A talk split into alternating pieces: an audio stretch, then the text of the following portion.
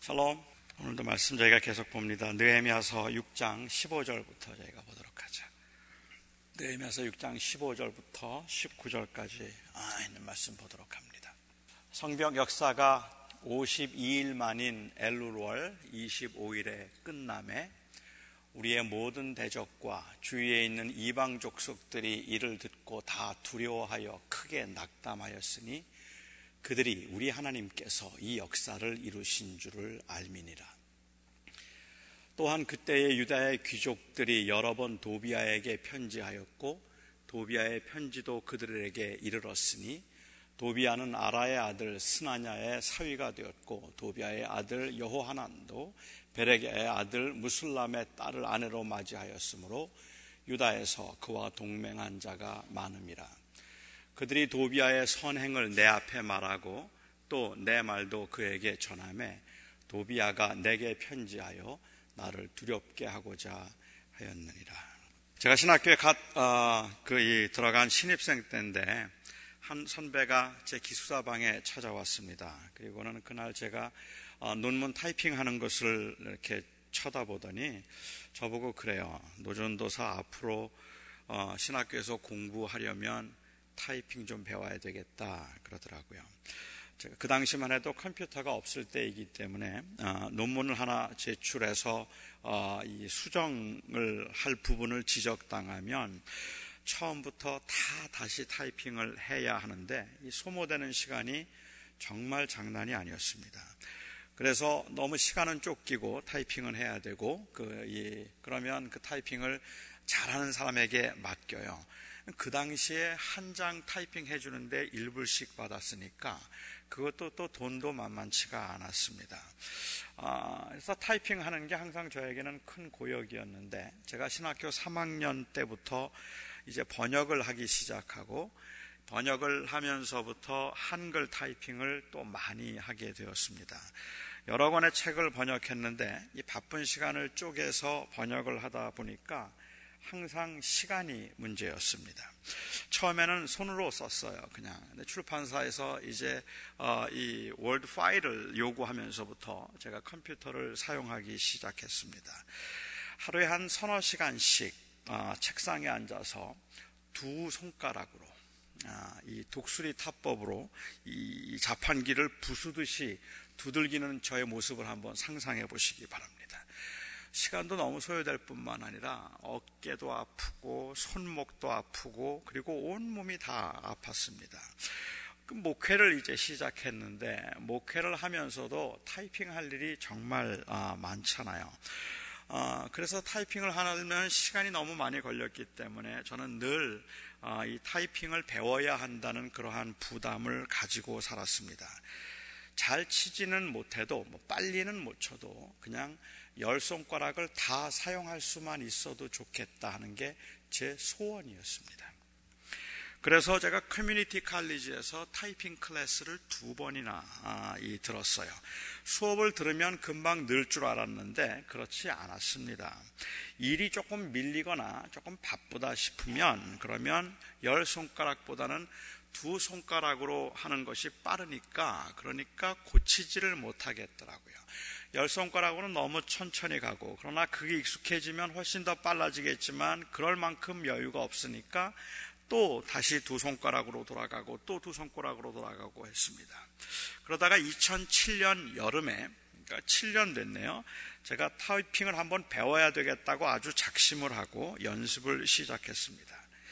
아, 휴가를 내서 휴가 동안에도 어디 가지도 않고 타이핑만 했어요. 아, 그렇게 하니까 2주 만에 드디어 열 손가락을 다 쓰고 조금 빨리 찍을 수, 타이핑을 할 수 있게 되었습니다. 저에게는 역사적인 날입니다. 제가 타이핑을 좀 배워야 되겠다고 마음의 소원 가진 것이 신학교 1학년 때니까 신학교 1학년 때 그 소원을 가지고 그리고 열 손가락을 다 사용한 것은 그렇게 심각하게 마음의 부담을 가진 지 23년 후입니다. 마음의 원함도 있었고 해야 한다는 부담도 있었지만 23년을 기다렸습니다. 일단 시작하니까 열 손가락을 다 사용해서 타이핑을 할 수 있게 되는데 어, 조금 익숙해지는데 2주 정도 걸렸습니다. 시작해서 잠시의 불편을 참으면 될 것을 잠시의 불편이 엄두가 나지 않아서 23년 동안을 고생한 겁니다. 뭐 타이핑이 인생에 있어서 필요한 것은 사실이지만 그리 중요한 것은 아니니까 그냥 웃어 넘길 수도 있는 일이겠습니다만은 저와 여러분의 삶 가운데는 그냥 웃어 넘길 수 없는 서서히 우리를 병들게 만들고 우리의 자신감을 잃게 만드는 심각한 문제가 해결되지 않은 채 길목을 막고 있는 경우들이 제법 있을 거라고 저는 짐작합니다. 10년 동안, 20년 동안 나 이거 고쳐야 되는데, 나 이거 바꿔야 되는데, 나 이제 다시 시작해야 되는데 하는 그러한 마음을 품고 있으면서도 선뜻 시작할 수가 없어서 잠시의 불편이 귀찮아서 그리고 여러 가지 이유 때문에 시작을 하지 못하고 10년을, 20년을 힘들게 살아야 하는 그러한 부분들 저는 여러분들에게 있으리라고 짐작됩니다. 느헤미야가 성벽 그 공사를 시작해서 드디어 성벽을 쌓는 공사를 마쳤습니다. 그날의 감격이 얼마나 컸을까요? 솔직히 그 공사 자체를 보면 뭐 그렇게 감격스럽다 말할 일, 생각, 어, 할 일은 아닌 것 같다는 생각이 들어요. 예루살렘 전체를 둘러싸면 보면 어, 조금씩 의견이 다르긴 합니다만은 약 한 2, 3마일 정도 그리 길지 않은 성벽입니다. 그 많은 백성들이 한 3마일, 2마일 정도 되는 그 성벽을 다 쌓고 문도 다 달아서 성공적으로 일을 성취했다는 그러한 그 기쁨도 있겠지만 지금까지 참 길고 지루한 싸움의 연속이었던 것 같지만 엄청난 핍박과 반대가 있었던 것 같지만 지난 나흘 동안 돌아보았던 이 일을 마치는데 걸린 시간이 여러분 얼마인지 아십니까? 52일입니다. 52일이라면 사실 그렇게 긴 시간은 아닙니다. 어찌 생각하면 지금 그 이 느헤미야와 그의 이스라엘 백성들이 경험했던 그 고난을 조금 과장한 것처럼 보일 정도로 그 기간은 짧습니다. 주변에 있던 나라들과 모든 대적들이 깜짝 놀랄 만큼 빠른 속도로 완성된 것은 사실이지만 그렇게 빠른 시간에 도저히 완성할 수 없다고 생각해서 요세푸스 같은 사람은 그래도 적어도 2년은 걸렸을 건데 이거는 사본상 문제가 있다고 말할 만큼 학자들이 말할 만큼 굉장히 빠른 속도로 진행된 것은 사실이지만 아무리 힘들었다 해도 52일 견디는 거야 뭐 그리 대단한 일이겠습니까? 솔로몬이 처음 성전을 완공할 때 걸렸던 시간이 얼마인지 아십니까? 7년입니다. 반대도 없고 풍부한 자원과 지원이 있었고 온 백성이 함께 달라붙어서 한 일임에도 불구하고 7년 걸렸습니다. 이스라엘 백성들이 바벨론에서 포로로 돌아온 후에 포로 생활 마치고 돌아와서 그 성전을 증축하는데 물론 멈추었다 했다 하기는 했지만 본격적으로 일을 시작해서 걸린 시간은 4년 정도의 성전을 그 이 증축할 수 있었고 잘 그 레노베이스를 할 수 있었습니다.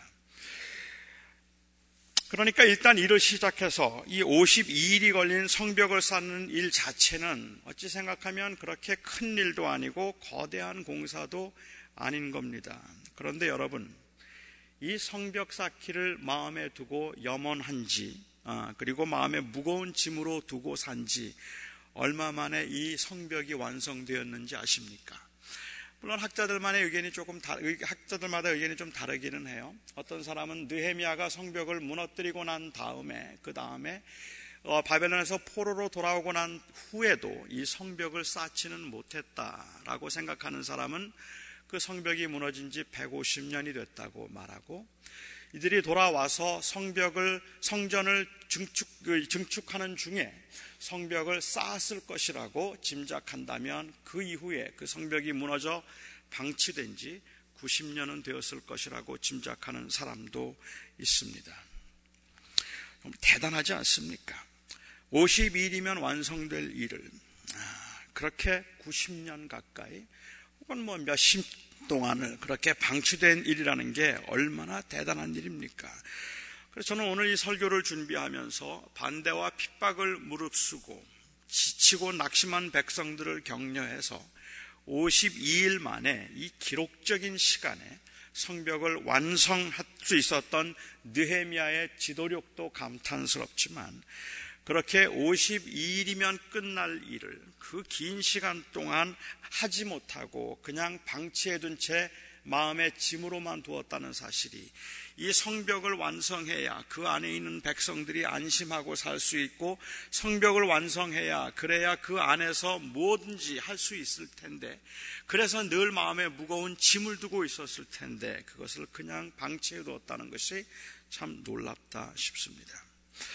그 일을 그리 대단한 일이라고 생각하지 않고 미루다 보면 뭐 그럴 수도 있습니다. 반대에 대한 두려움에 눌려 있으면 그리 될 수도 있습니다. 당장의 편리함을 포기하기가 힘들면 그래서 차일피일하다 보면 그리 될 수도 있습니다. 여러분들은 어떠십니까? 아주 오랫동안 마음에 부담을 두고도 엄두가 나지 않아서 시작하지 못하는 일들, 시작하면 당장 내가 누리고 있는 그 편리함을 잃어버릴 것 같은 두려움 때문에 아니면 잘 안 될 수도 있다는 두려움 때문에 몇 번의 실패로 인한 그 이 낙심 때문에 시작하지 못하는 일들이 있지 않습니까? 정말 시간을 정해놓고 기도해야겠다고 마음 먹은 지, 나도 이제 기도 생활을 회복하겠다 마음 먹은 지 5년. 내가 잃어버린 주를 향한 사랑을 내 마음속에 다시 한번 회복했으면 좋겠다는 그러한 간절한 마음으로 내가 하나님께 돌아가야 되는데, 돌아가야 되는데 라고 마음 먹은 지 5년. 내가 그 죄를 끊지 않고는 내가 도저히 하나님 앞에 바르게 살 수 없다는 생각 때문에 이제 이 죄악된 삶을 청산해야 된다는 마음의 부담과 그리 하겠다는 마음을 결심하고 10년. 뭐 성경을 읽는 것이 빠른 시간에 성경을 읽는 것이 그리 중요한 일은 아닙니다만은 청세기부터 계시록까지 성경을 읽는데 72시간이면 한 번을 읽는다 그래요.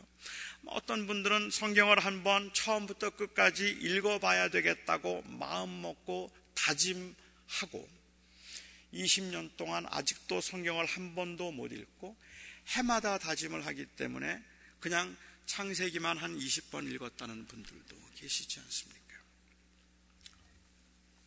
가족이 어디로 휴가 한번 가자고 말한 지 벌써 몇 년이 되도록 엄두도 못 내는 분들도 계실 겁니다.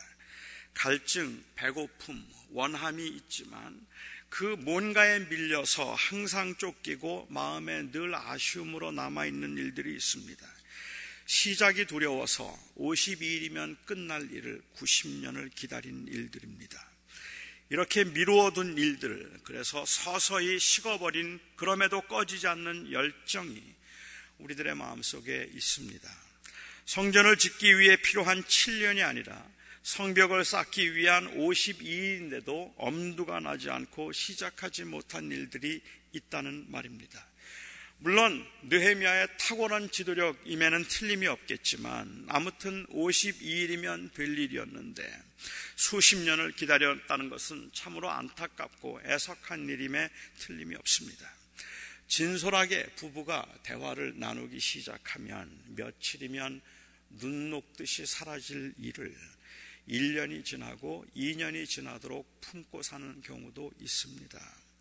자식들에게 부모님에게 미안하다는 말 한마디만 하면 시작될 대화를 이미 마음은 다 풀어졌음에도 불구하고 용기가 나지 않아서 미안하다는 말 하지 못하고 먼저 찾아가 말하지 못하고 찾아와 주기만을 기다린 지 3년이 지나고 5년이 지나서 점점 더 사이가 서먹해진 경우들도 있을 겁니다. 식어버린 주님을 향한 마음을 다시 뜨겁게 하지, 하다, 하자 싶으면 겸손하게 주님 앞에 무릎을 꿇고 나오면 될 일인데, 그렇게 시작하면 회복을 경험할 수도 있을 터인데, 무슨 계기가 한 번 있어야 되겠다고, 무슨 기회가 한 번 주어져야 되겠다고, 그 계기와 기회를 찾고 그 때가 오기만을 기다린 지 몇 년이 지나면서 우리의 마음은 서서히 굳어버린 경우들이 있습니다. 52일 만에 완공했다는 기적적인 사실에 감동이 되기는 하지만 그 일을 위해서 수십 년을 기다렸던 이스라엘 백성의 무기력함이 사실은 더 충격적이지 않느냐 말입니다. 한 가지 더 오늘 말씀을 통해서 저는 50일이 걸렸다는 그 말씀을 보면서 지난 며칠 동안 우리가 보았던 그 조롱과 위협과 그 백성들의 이기심과 또 그 가지고 있는 그러한 그 교만한 마음들 이런 것들을 쭉 저희가 살펴보면서 이게 52일간에 있었던 일들인가 생각하는 허망함도 좀 있었던 것 같아요. 한 가지 더 오늘 말씀에서 생각해 볼 수 있는 것은 성공 앞에서 보여준 느헤미야의 자세입니다. 16절에 그는 이렇게 고백합니다. 우리 대적과 사방, 사면 이방 사람들이 이를 듣고 다 두려워하여 스스로 낙담하였으니 이는 이 역사를 우리 하나님이 이루신 것을 알미니라. 하나님이 이루셨다는 것을 사람들이 알았다라고 말합니다. 겸손이겠죠. 하지만 겸손한 것과 겸손한 척 하는 것은 다릅니다. 사실 우리 문화에서는 겸손한 척 하는 것을 겸손으로 여겼기 때문에 알아도 모르는 척, 있어도 없는 척, 해도 못하는 척 하는데 익숙합니다. 저는 중요하다고 생각하기는 해요. 참 훌륭한 일을 하셨습니다. 그렇게 말하면 제가 한 건가요? 다 하나님이 하셨죠. 목소리가 참 좋으시네요. 좋긴요. 늘 카랑카랑합니다. 그 말 속에는 은근히 자랑이 들어가 있죠. 참 잘생기셨네요. 그런 말씀 마세요. 요즘 얼굴에 주름이 생겨서 고민이 많습니다. 이게 우리는 겸손이라고 생각합니다. 하지만 뭐 겸손에 대해서 정의를 하자면 겸손은 어, 이 섬김이라라고 그렇게 정의를 하기도 합니다. 오늘 말씀을 제가 묵상하면서 겸손이 무엇일까 하는 것을 한번 생각해 보면 제가 이해하는 바 겸손은 그냥 단순히 사실을 인정하지 않고 감추는 것 그것이 겸손이 아닙니다. 겸손은 자기가 한 것과 하나님이 하신 것을 분명하게 구별하는 것 저는 그것이 겸손이라고 생각합니다. 하나님이 한, 하신 것과 자, 자기가 한 것을 분명하게 구분할 수 있는 것. 그것이 바로 겸손이라는 말입니다. 겸손은 자신의 손 안에 있지 않은 것을 자신의 손 안에 있지 않다고 인정하는 것이고 하나님의 권한과 영역을 자신에게 속한 것인 양 말하지 않는 것입니다. 자기에게 속한 일과 영역을 무조건 부인하는 것이 겸손이 아니라는 말입니다. 다윗과 골리앗이 싸움을 할 때에 아, 이 다윗이 골리앗에게 싸움을 청하면서 사울 왕 앞에서 한 말이 있습니다. 아마 기억하실 겁니다. 이렇게 말합니다. 주의 종이 아비의 양을 지킬 때에 사자나 곰이 와서 양떼에서 새끼를 움키면 내가 따라가서 그것을 치고 그 입에서 새끼를 건져내었고 그것이 일어나 나를 해하고자 하면 내가 그 수염을 잡고 그것을 쳐 죽였었나이다. 다윗의 이 말에 겸손이라고는 찾아볼 수가 없습니다. 모두가 다 내가 한 일이라고 말합니다. 내가 따라가서 그것을 치고, 내가 그 입에서 새끼를 건져내었고, 내가 그 수염을 잡고, 내가 그것을 쳐 죽였나이다. 하나님이 하셨습니다라고 말해야 하는 것 아닙니까? 그런데 말입니다. 저는 겸손한 척 하는 것이라고 아마 만일 다윗이 그렇게 말했다면 그냥 겸손한 척 하는 것이라고 저는 생각했을 겁니다. 다시 말씀드리면 하나님께서 나를 지켜주셔 하나님께서 이 내가 이, 이 맹수와 싸울 때 하나님께서 그 맹수를 쳐 죽이셨습니다. 이렇게 말했더라면 겸손한 척 했다고 생각할 거라는 거예요. 아무것도 하지 않고 가만히 있는데 하나님께서 다 하신 것이 아니기 때문에 그렇습니다. 그러니까는 그 이 다윗이 한 말을 이 다윗은 내가 양을 쳐 죽였고 내가 양의 수염을 잡았고 내가 그를 따라갔다고 이야기하고 있는데 그 다음에 다윗이 한 말을 주목해야 합니다. 그 다음에 다윗은 이렇게 말합니다. 여호와께서 나를 사자의 발톱과 곰의 발톱에서 건져내셨은즉 나를 이 블레셋 사람의 손에서도 건져내시리이다. 자신이 맹수와 싸움을 하고 싸움을 위해서 피나는 훈련과 돌팔매질 연습을 했고 이 훈련을 했지만 생명을 보존하는 일은 자기를 지켜주는 일은 자기에게 속한 일이 아니라는 의미입니다. 싸움은 자기가 했지만 사자에게서 그를 지키신 것은 하나님이시라는 말씀입니다. 자기가 할 수 있는 일과 자기가 했던 일과 하나님이 하시는 일을 구별해, 구별할 수 있을 때 겸손한 척 하는 것만 아니라 진정으로 겸손해질 수 있다고 저는 생각합니다. 설교를 준비하는 일은 제가 하는 일입니다. 설교를 잘하기 위해서 공부도 제가 했습니다. 오늘 이 설교 원고 제가 썼습니다. 그냥 갑자기 하늘에서 뚝 떨어진 게 아니라는 말입니다. 그냥 기도하고 있는데 갑자기 이게 아침에 책상에 놓여 있길래 가지고 나온 게 아니라는 말입니다. 이 원고는 제가 작성했습니다. 제가 했습니다. 제가. 그러나 여러분, 사람의 마음을 움직이고 사람의 삶 속에 변화를 가져오고 감동을 줄 수 있는 것은 제가 할 수 있는 일이 아닙니다. 그것은 하나님이 하시는 일입니다. 저에게 재능과 기회를 주시는 것도 하나님이 하시는 일입니다. 제자 훈련은 우리가 하는 겁니다. 전도 훈련도 우리가 받고 전도도 우리가 합니다. 그런데 부흥과 회심은 우리가 가져오는 게 아닙니다. 그러니까 우리가 낙심해서는 안 되는 일이고 우리가 교만해서는 안 되는 일이라는 말입니다. 그래서 개혁은 우리에게 속했고 부흥은 하나님께 속했다는 말을 해요. 개혁, 무언가를 끊임없이 바꾸어야 되고 변화시켜야 되고 더 새로워져야 되는 이 노력들은 우리에게 속한 것인데 우리에게 속한 일을 하지 않고 하나님이 개혁해 주시기를 기도하고 있는 것은 태만함이라는 말입니다.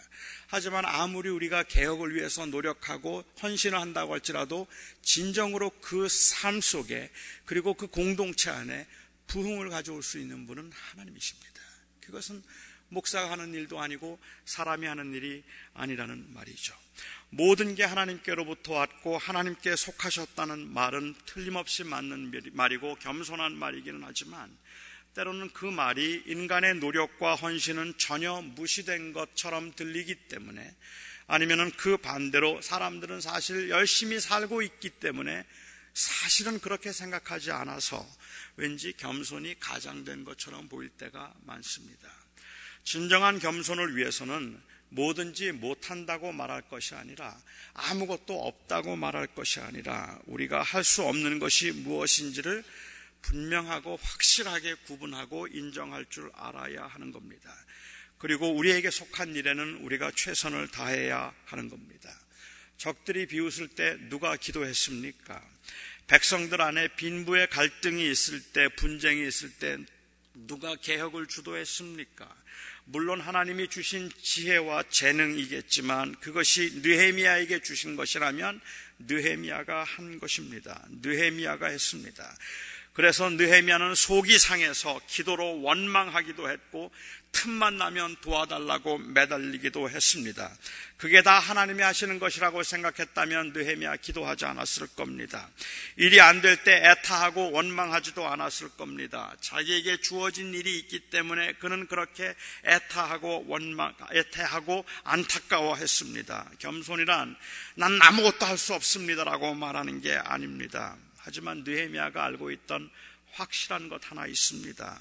그 일은 하나님이 하셔야 한다는 것입니다.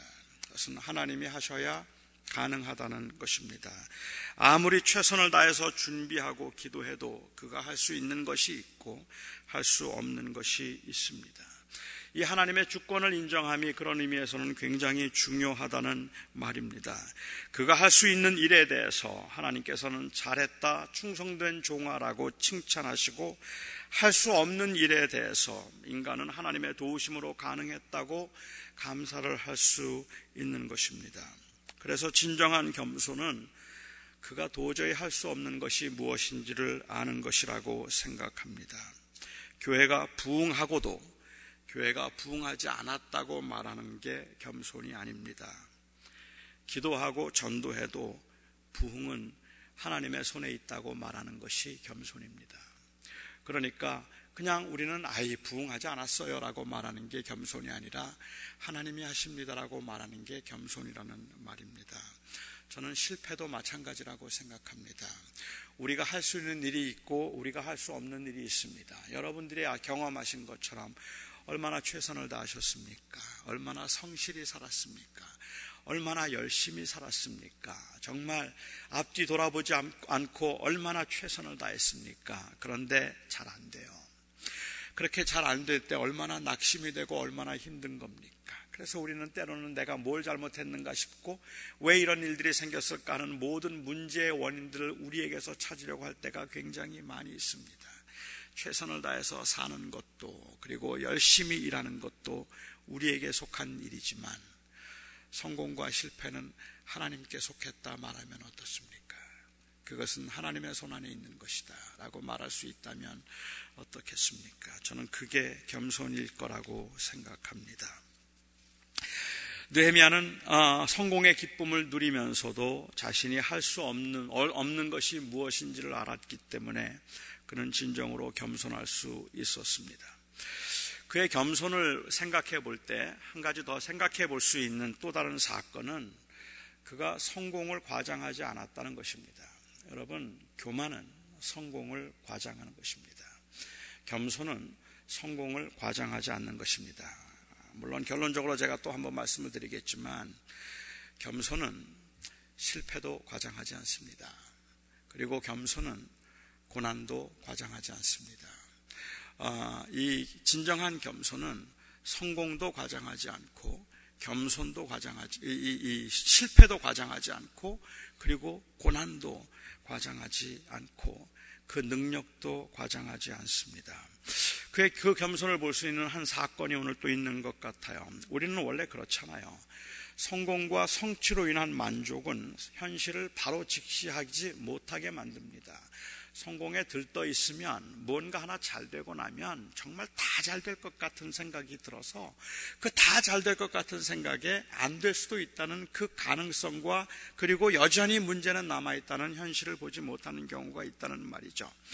느헤미야는 성벽을 완성하고 하나님의 도우심 가운데 모든 이방 국가들과 대적들이 낙심할 만큼 아주 빠르게 성벽을 완성했습니다. 그렇게 감격스럽게 그 이 보고하고 난 후에 이런 일이 50일 만에 이루어졌다고 느헤미야는 기록하고 난 후에 느닷없이 도비아에 관한 이야기를 합니다. 저뿐만 아니라 많은 목사들이 그리고 학자들이 이 도비아에 관한 이야기를 느헤미야가 여기에서 왜 했는지 의아해 합니다. 잘 이해가 안 되는 부분이에요. 저도 분명히 확실히는 모르겠어요. 저는 이렇게 이해합니다. 도비아는 느헤미야를 대적하던 사람입니다. 그런데 그는 유다인으로서 상당히 영향력 있는 유다 지도자들과 어, 친분이 두터웠고 혼인을 통한 가족 관계를 형성하고 있었습니다. 그래서 많은 사람들이 이 도비아의 이 느헤미야에게 와서 도비아의 선행에 관한 이야기를 해 주었어요. 마지막 장인 13장을 보면 느헤미야가 이 도비아로 인해서 얼마나 분노하는지 이 도비아가 어떻게 느헤미야가 이루어 놓은 개혁을 순식간에 다 망가뜨려 버리는지 우리는 그 언급한 것을 우리가 볼 수 있는데 도비아는 굉장히 위험한 인물이고 굉장히 비열한 사람입니다. 그가 그를 지금 여기에서 언급하고 있는 것은 성벽이 52일 만에 완성됐고 이것은 하나님이 하신 일이라는 축복과 그리고 그 감격과 감사가 그 백성들에게 있었지만 여전히 문제가 남아 있었다는 뜻입니다. 성공한 후에도 그냥 감사하고 누리면 될 것이지 지나치게 민감하게 남아 있는 문제들을 언급한 이 느헤미야가 정신적으로 문제가 있는 것 아닌가, 너무 경직된 것 아닌가, 완벽주의자 아닌가 생각할 수도 있을 겁니다. 저는 그것보다는 사실은 사실을 묘사하고 있다고 생각합니다. 성벽을 완성하고 그 기쁨이 말할 수 없이 크지만 성공을 그 이상의 것으로 생각해서는 안 되는 겁니다. 그런데 우리는 성공을 과장하는 경향이 있습니다. 뭔가 잘 될 때 희망을 갖는 것은 좋지만 때로는 그 희망이 허황되다는 말입니다. 아니, 500명 교인을 600명이라고 말하는 것이 과장이라는 말이 아닙니다. 뭐 그것도 잘못된 거예요. 헛된 자랑이겠죠. 하지만 정말 문제가 되는 건 500명의 교인이라는 것으로 마치 내가 다 된 것처럼 생각하고 있다는 것이 문제란 말입니다. 그것이 사람의 성공을 성공에 도취되어서 그 주어진 사명을 이루지 못하는 겁니다. 좋은 집을 사고 나면 사업이 번창하고 나면 심지어는 사역이라 할지라도 사역에서 열매를 맺고 나면 그 열매를 맺는 사역에 도취되어서 그 안에 있는 다른 문제들을 보지 못하는 경우들이 종종 있다는 말입니다. 수양회를 인도하고 부흥회를 인도하고 은혜를 받고 나면 거기에는 그 은혜에 도취되는 마음들이 있죠. 그런데 그럴 때마다 항상 경계해야 되는 것이 있다면 무엇인가 하면 그 은혜에 도취되거나 아니면 은혜를 많이 받았다는 것이 사실은 그게 다가 아니라는 말이에요. 거기에는 문제가 남아 있다는 말입니다. 그런데 우리는 그 문제를 보지 못하고 마치 모든 것이 다 해결됐다고 생각을 하고 있기 때문에 우리는 사실은 낙심하고 그 가운데서 사명을 보지 못한다는 말입니다. 교회 가서 부흥회를 인도하고 그 부흥회 가운데서 은혜를 받고 감격하고 기뻐 뛰면서 찬양하는 모습을 보고 마치 제가 무슨 대단한 사람이 된 것처럼 생각하고 이 교회에 와서 예배를 인도하면서 고난을 당한 어려움이 있거나 아니면 낙심된 사람들의 얼굴을 보고 나면 그러면 거기에서 느끼는 그 좌절은 교만이란 말입니다. 교만인 이유는 그것이 과장되었기 때문에 뭔가 잘 될 때 그렇게 되기가 쉽고 또 뭔가 안 될 때 그렇게 되기가 쉽습니다. 성공과 성취를 즐기고 누릴 수는 있지만 그 성취로 인해서 남아있는 문제를 의식하지 못한다면 크게 실수를 하거나 실망을 하게 될 것입니다. 큰 기쁨과 함께 늘 부족함을 인식하고 성취로 인한 희망과 함께 옷깃을 여미며 더욱 겸손해야 할 필요를 인정하는 것 이것이 그냥 이것은 단순히 성벽을 쌓은 후에만 갖게 되는 그러한 마음이 아니라 우리가 인생을 살아가면서 경험하게 되는 생활의 지혜이기도 합니다. 이것은 진리입니다. 성공은 최후의 완성이 아닙니다. 그래서 성공의 순간, 성취의 순간에도 우리는 하나님만 바라보아야 합니다. 성공의 때에 영적 싸움은 끝나는 것이 아닙니다. 그런데 우리는 그렇게 생각하지 않고 때로는 그 성공에 도취되기 때문에 거의 많은 경우 은혜를 받은 사람들이 넘어집니다. 은혜를 받은 후에 교만해지고 도우심을 받은 후에 넘어지는 것을 우리는 종종 보게 된다는 말입니다. 여기에 지금 느헤미야가 그가 성공을 이루고 난 후에 도비아의 사건을 말하면서 성벽이 50일 만에 완성되었지만 여전히 그 안에는 문제가 남아 있음을 말하고 그 긴장을 늦추지 않는 모습을 보여주었다면 아니 어쩌면 이것이 13장에 있게 되는 그 도비아의 그 악행을 예고하고 있는 것처럼 보이는 사건이었다고 한다면 이 교만이라, 교만이라는 것이 바로 이 성공을 가장한 것이라면 그것이 성공을 가장한 것인 이유는 사실은 하나님이 하신 일임에도 불구하고 그것을 내가 한 일인 것처럼 생각해서 발생하는 것이라고 우리가 그렇게 전제할 때 제가 이미 말씀드린 것처럼 저와 여러분이 오늘 하나님 앞에 한번 깊이 생각해 봐야 되는 것이 있다면 그것은 혹시 우리의 실패도 우리가 과장하고 있지 않는가 하는. 우리가 당하고 있는 고난도 우리가 과장하고 있지 않는가 하는 겁니다. 오해 마십시오. 저는 여러분들에게 여러분들이 당한 실패가 별거 아닌데 뭐 그런 걸 그렇게 대단한 일을 만난 것처럼 그러느냐고 이런 말씀을 드리고 있는 게 아닙니다. 여러분들이 지금 낙심하고 실패한 그 일들 다른 사람들 얘기 한번 해볼까요? 쫄딱 망한 사람 얘기 한번 해볼까요? 아파서 지금 죽어가는 사람들 얘기를 한번 해볼까요? 당신이 지금 투병 생활하고 있는 거, 당신이 지금 힘들게 살고 있는 거 그런 거는 아무것도 아닙니다. 아니 당신의 자식이 지금 무슨 마약을 했습니까? 동성애자입니까? 당신의 자식이 지금 그렇다고 해서 무슨 살인자가 되었습니까? 그것도 아닌데 뭘 그렇게 자꾸만 대단하게 생각 생각하세요? 이렇게 지금 여러분들이 경험하고 있는 고난과 실패를 그냥 축소시키고 별거 안다고 말하는 것, 제가 이 말씀을 드리는 게 아니란 말입니다. 저는 알아요. 얼마나 아픈 일인지 알겠고, 얼마나 힘든 일인지 알겠고, 얼마나 고통스러운 일인지 남들과 비교해서 되는 문제가 아니라 모든 사람들이 경험하고 있는 그 실패와 좌절은 상상할 수 없이 큰 것이란 말입니다. 그런데 제가 드릴 수 있는 말씀은 그 상상할 수 없이 큰 실패와 좌절과 고난 가운데서도 하나님의 주권을 인정해야 되지 않느냐는 말이에요. 거기에 하나님의 손이 있음을 인정해야 되지 않는가. 그렇다면 그 성공 가운데 옷깃을 여미어서 하나님, 하나님이 하셨습니다. 라고 말할 수 있는 그 사람이 고난 가운데서도 하나님, 하나님이 하고 계십니다. 라는 말을 할 수 있어야 되지 않느냐는 말입니다. 그렇게 할 수 있을 때에 우리는 그 하나님의 주권을 인정하고 살아가는 삶이 되지 않겠느냐는 거예요. 물론 압니다. 우리는 거기에서 하나님의 뜻을 찾으려고 애를 쓰고 그 답답한 상황에서 우리가 무엇을 해야 될까 하는 우리가 해야 할 일들을 찾아야 하는 것이 맞는 것이지만 저는 그럼에도 불구하고 우리에게 주어진 삶의 현장에서 진정한 겸손은 진정한 겸손은 내가 할 수 있었던 최선과 그럼에도 불구하고 하나님이 하고 계시는 그 일을 구별할 수 있어서 하나님이 하신 일을 하나님이 하셨다고 말할 수 있는 것. 저는 그것이 겸손이라고 생각합니다. 하나님이 하고 계십니다. 여러분의 삶의 현장에서, 여러분들의 그 삶의 현장에서 하나님께서 여전히 살아계셔서 여러분들을 여전히 사랑하셔서 하나님께서는 지금도 우리는 보지 못하고 있지만 하나님께서는 하나님의 일을 하고 계십니다. 우리가 오늘 이 아침에 그 하나님을 온전히 바라볼 수 있기를 바랍니다. 기도하겠습니다.